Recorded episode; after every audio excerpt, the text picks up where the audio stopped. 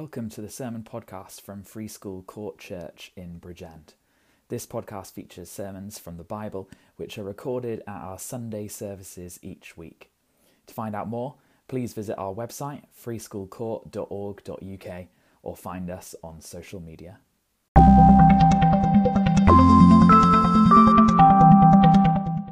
Well, turn with me again in your Bibles to Ruth chapter 4.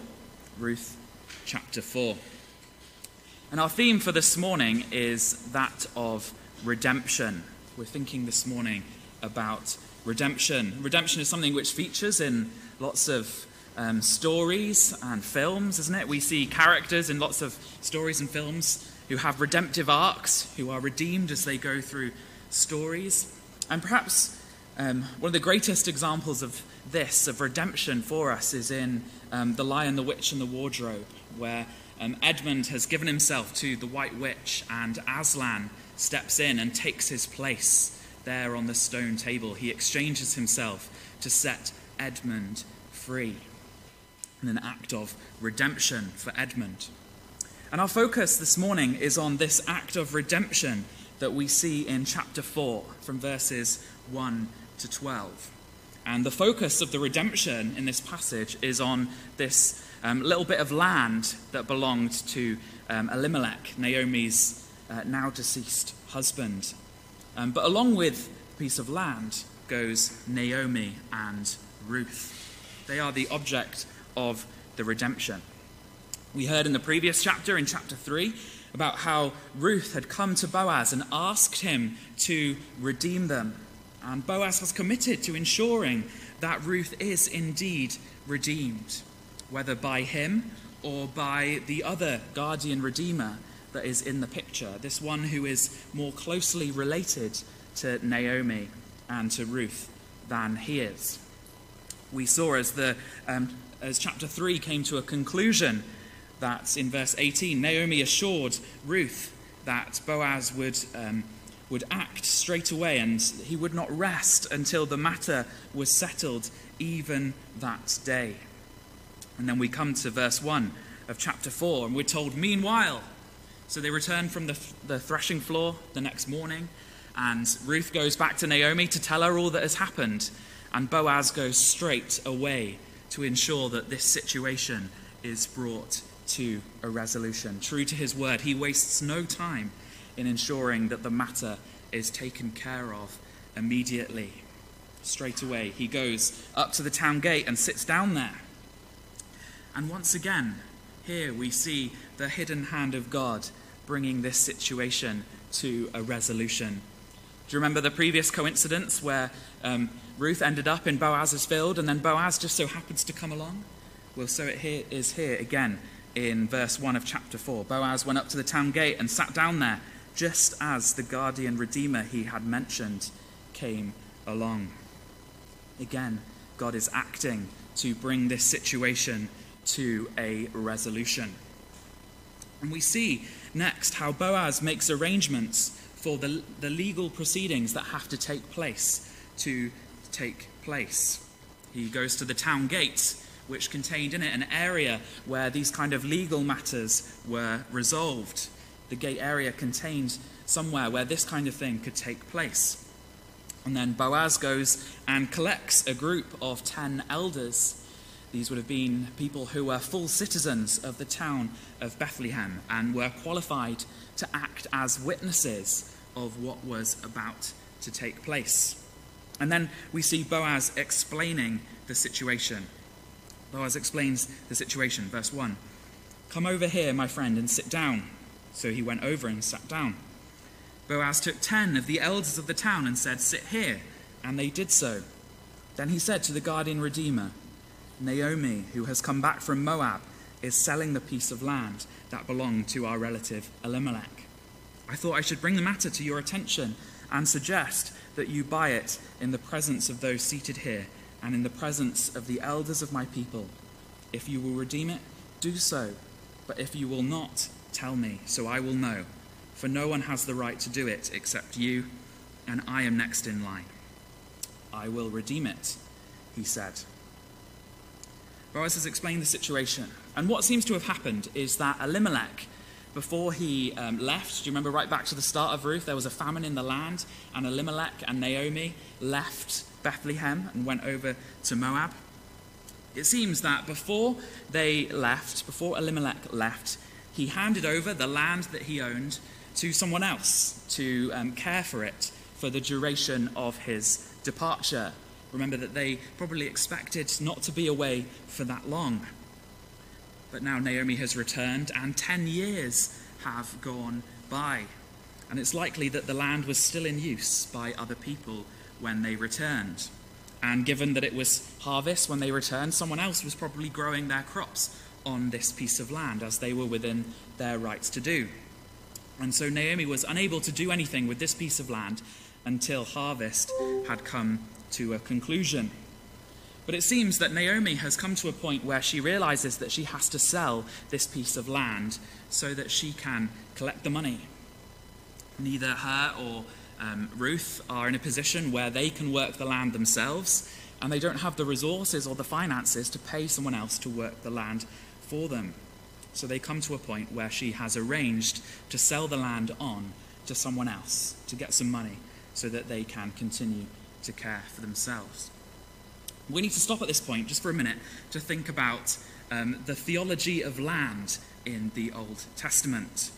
And when it comes down to it, in the Old Testament, for the nation of Israel, the land ultimately belonged to God. As I'm sure many of you know, Lydia and I are in the process of trying to buy a house at the moment. And one of the things that you have to look at when you're thinking about buying a house is whether it's freehold or leasehold. If the house is freehold, then that means you own the house and the piece of land that it's built on. If it's leasehold, then you buy the house and you lease the land for as long as is left on the lease. But then the land reverts back to who it is who actually owns the piece of land. And with the nation of Israel, all the land is leasehold. It's really owned by God. And then God allocated it to different clans and to different families. And so the land belonged to them, but ultimately it belonged to God.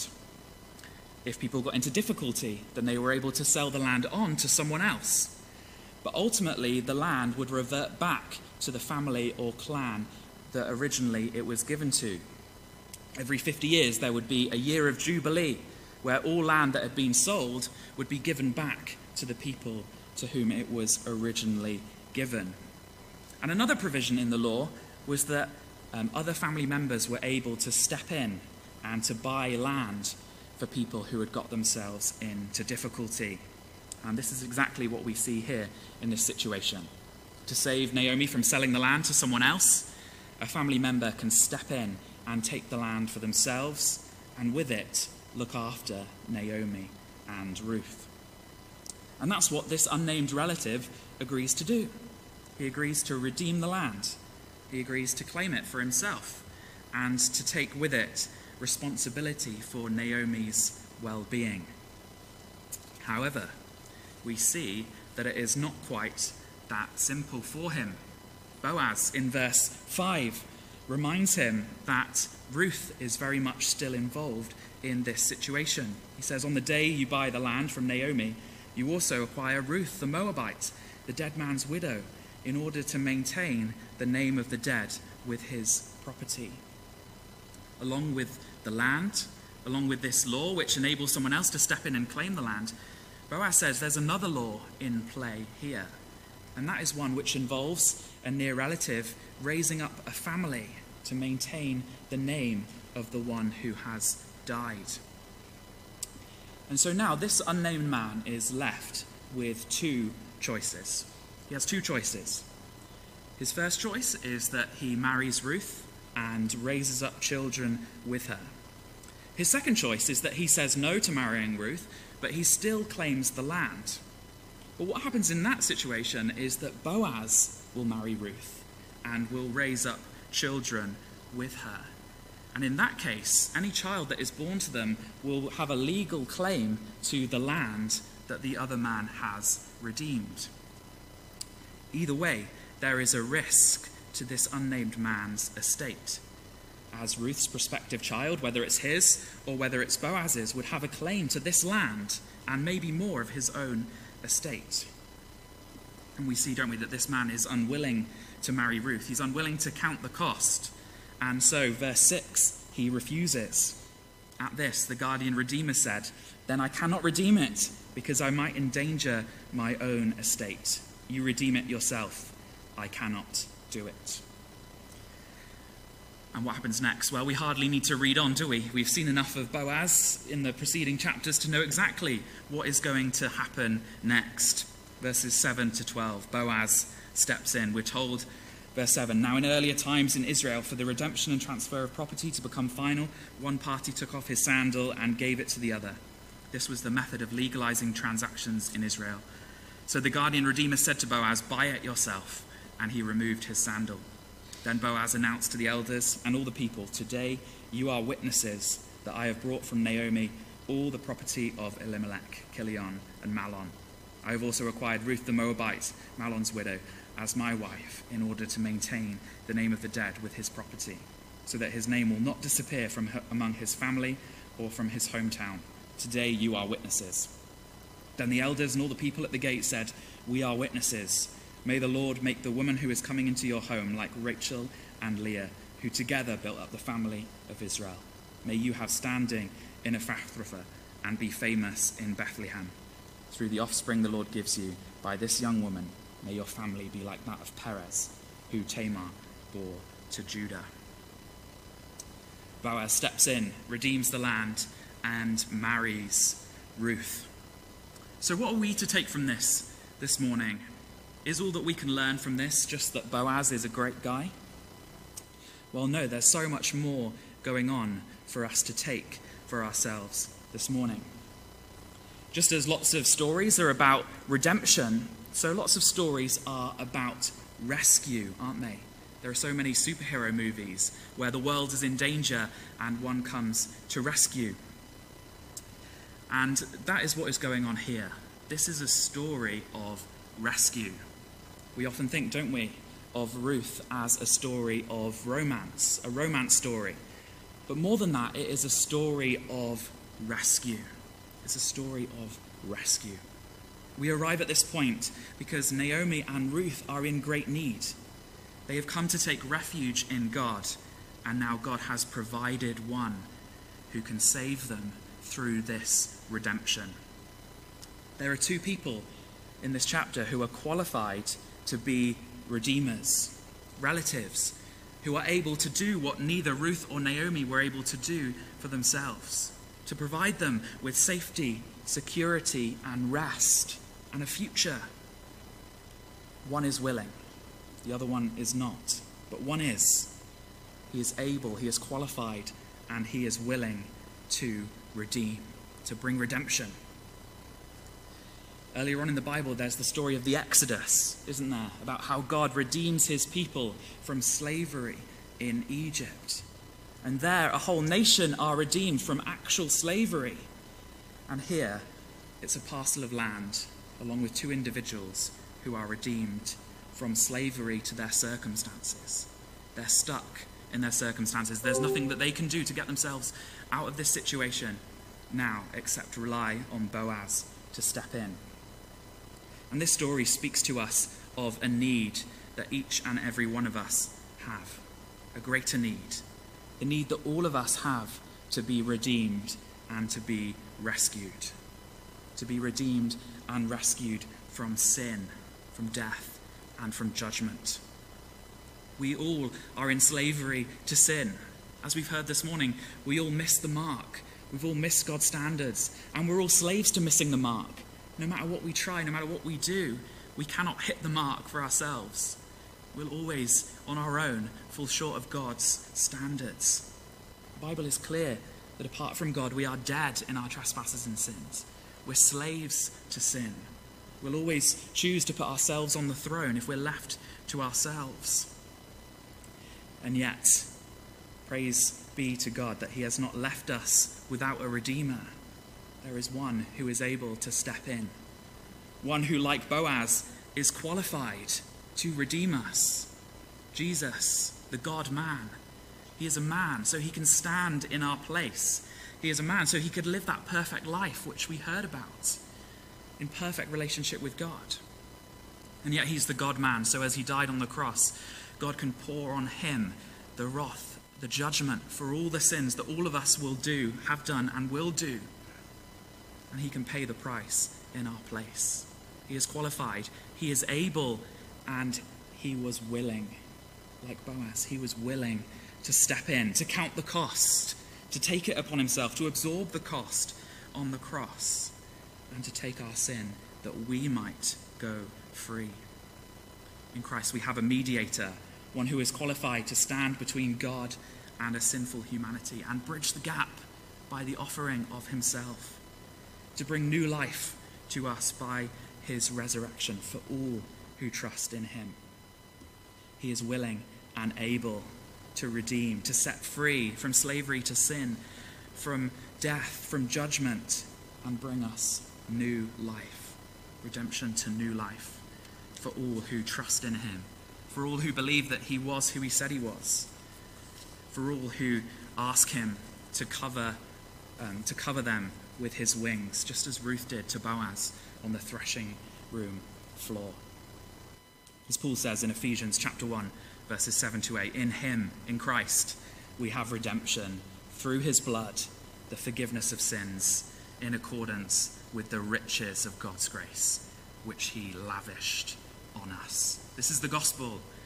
We have a redeemer, one who brings redemption through his blood, brings the forgiveness of sins in accordance with the riches of God's grace that has been lavished upon us in Christ. And so the message is simple this morning. Repent of sin, turn from sin, and just believe this message. Have confidence. Believe and have confidence in Christ, in his redemption, in the face of uncertainty. And isn't that the world that we see around us at the moment? In the face of death, which is a reality, will be a reality for us all. We can believe and have confidence in Christ's redemption. We can't rescue ourselves. We were slaves to our sin. We are slaves to our sin if we're not trusting in Christ. And yet in Christ we have one who is able and willing to set us free. We believe and take confidence. In Christ we are redeemed. And this redemption is rescue. We are rescued from sin, from eternal death, from judgment. And instead we are set free. And while this is a story in Ruth, a story of rescue, not just romance, but rescue, it isn't less than a story of romance. There is romance involved here as well. Both Ruth and Naomi are not rescued and then left to find freedom in some abstract way. They are not left like that, are they? No, they are redeemed to relationship. Ruth is redeemed to a relationship. She is set free from her circumstances, and she is brought into a new family situation. Ruth and Naomi are not given a bit of money and left to figure it out on their own. Their redemption was a redemption for relationship. And this is true in the Exodus as well. The people of Israel were set free, not for freedom's sake, but so that they could worship God, so they could live in relationship with the true and living God. Ruth and Naomi are redeemed into new relationships that will give them security, that will give them meaning and purpose in their life, and will give them a future. Ruth as the wife to Boaz. Naomi, as we'll see, to foster mother, to their future child, in this household which now will contain new life. They are redeemed to new relationships which will fill their life with meaning and purpose. And the same is true of us, for us as created beings, for us as people made by God. Freedom can only ever come to us in the context of relationship. For us as humans to be free, we have to be in right relationship with God. That is freedom for us. And why is that freedom for us? Well, it's because that was what we were created for. We were created to have relationship with God. That is our highest purpose. That is the very reason that we are here. And so we only find freedom when we are fulfilling the purpose for which we were made. That's where freedom is found. Not in the absence of rules and restrictions, No, in relationship with God. That is where freedom will be found. We're told, aren't we? And kids, you'll find this as you grow up. People tell you that you will find freedom by being the people that you want to be, by finding something that makes you happy. That's where freedom is found. Don't believe it. Believe that you were made to know God and know that that is where freedom and with it happiness is found, in knowing God, in being in right relationship with him. The reason that we find this story of Ruth so compelling, so powerful, I think, is because this story is a faint echo of the greater story that is reality. This story is so compelling because it speaks to us all on a spiritual level of the story of reality. We are a people, aren't we, who have wandered far from God. We are a people who are stuck in our situations, and yet a Redeemer has been, a way for a Redeemer has been made for us. One who brings us into relationship with himself. That is the story that we are all living. Whether we're still out of right relationship with God or whether we are in right relationship with God, this is the reality that we are living in. Through Christ, we can be redeemed by God, saved from death and judgment, to know him, to know the reason that we were created. And here, in that relationship, is meaning, is true freedom, and is life itself. The Bible is clear, isn't it, that life is knowing God and Jesus Christ, whom he has sent. That is true life. That is where true life is found, in knowing God through Christ and being in right relationship with him. We're redeemed by Christ, by Jesus, into intimate relationship with him, and to be with him children of God the Father. We have intimacy, union with Christ, and with it we have this adoption by God the Father. We have relationship. Salvation is full of relationship. That is what salvation is relationship with God. And so this morning, do you long for the kind of relationship that Ruth speaks of? Because it speaks to us of our greater spiritual need to be in right relationship with God. And this is a relationship that we can all know, whether we are married happily, whether we are lonely, whether we are single, whether we are happily single or unhappily single, whether we're widowed, widower, whether we're divorced, whatever our circumstances, this relationship, this right relationship with God is open to us, is held out to us in Christ. A relationship that brings life and meaning and purpose with it. And that still sounds a little bit abstract, doesn't it? And it can be hard. It's non-tangible often, in the pain of loneliness and bereavement. That's hard to hear sometimes. But we're also redeemed into a community. We're redeemed into relationship with God, and we're redeemed into a community for one another. We see this here in our passage. The reason that Boaz gives for this act of redemption is not that he wants to rescue Ruth and Naomi, although that, of course, is true. That is not the reason that he gives. The reason that Boaz gives is not that he wants to start a relationship with Ruth. Again, true though that is. That is not the reason that he gives. We see in verse 5 and again in verse 10, Boaz explains the reason why he is doing this. He says that he's doing it so that Mahlon's widow as my wife, in order to maintain the name of the dead with his property, so that his name will not disappear from among his family or from his hometown. The reason that Boaz gives for this act of redemption is so that he can maintain the name of the family, so that he can rebuild the family on their little piece of property. That this family would not die out with Elimelech, Mahlon, or with Naomi, but instead, through Boaz and through Ruth, this family would live on. And it worked, didn't it? We're still speaking about them this morning. The name has lived on. We mentioned their names this morning because of Boaz. The name of this family lives on. And a new family was created through Ruth and Boaz. And again, this applies to us. Through the family that Boaz would rebuild comes one who rebuilds a family of his own. And more than that, he makes a new humanity. You see, way back at the beginning of time, there were Adam and Eve, created, as we've spoken about, to know relationship with God. That was the reason that they were created. And yet they turned from him. They rejected him, and they were cursed. They faced punishment and death. There was a risk there that humanity was going to die out forever and be forgotten about. And yet, in Christ, the second Adam comes, and a new humanity is created. A new humanity is rebuilt through him, through all Christians. We are redeemed to rebuild a new humanity in Christ. A new humanity that is forgiven and restored to right relationship with God. Restored for the reason that we were created, to be the inheritance of Jesus. And with him, to be co-heirs of the world to come. And God uses us in this process as well. It's Jesus Christ who saves, but he uses us to maintain his name and to make his name known while here on earth, to continue this process of building this new humanity.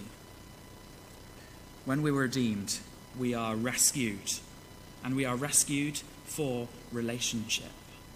And as we are rescued for relationship, we take our place in God's family, in this new humanity.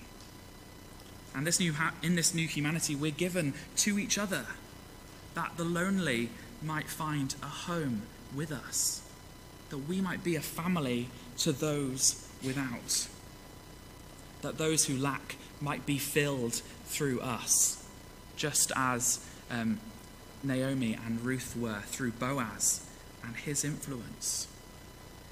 Christianity can mean saying no to a lot, can't it? There is a way that we are given to live, and that means saying no to things that, humanly speaking, we might want, but God gives to us abundantly, doesn't he?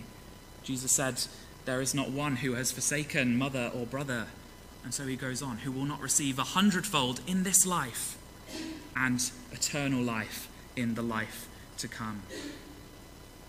We're saved to maintain his name, to be Christians. That's why we're called Christians, to maintain the name of Christ, who has created in himself a new humanity, and to share this with others, to speak to others of him, of the Redeemer, of the one who was able and willing to step in and set us free from slavery to our sins, this problem that everyone who lives suffers from, as we heard this morning.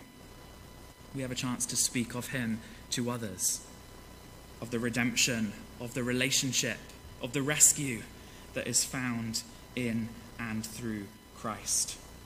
And we have lots of opportunities, don't we, coming up over the next few weeks to speak of Christ to those around us, to those who we know and to those who we don't know, through leaflets and all of those kind of things. We can speak of him, the one who has rescued and brought us into relationship with him, to rebuild a new humanity in Christ, the one who brings redemption from sin, from death and judgment, by rescuing us into relationship. Amen.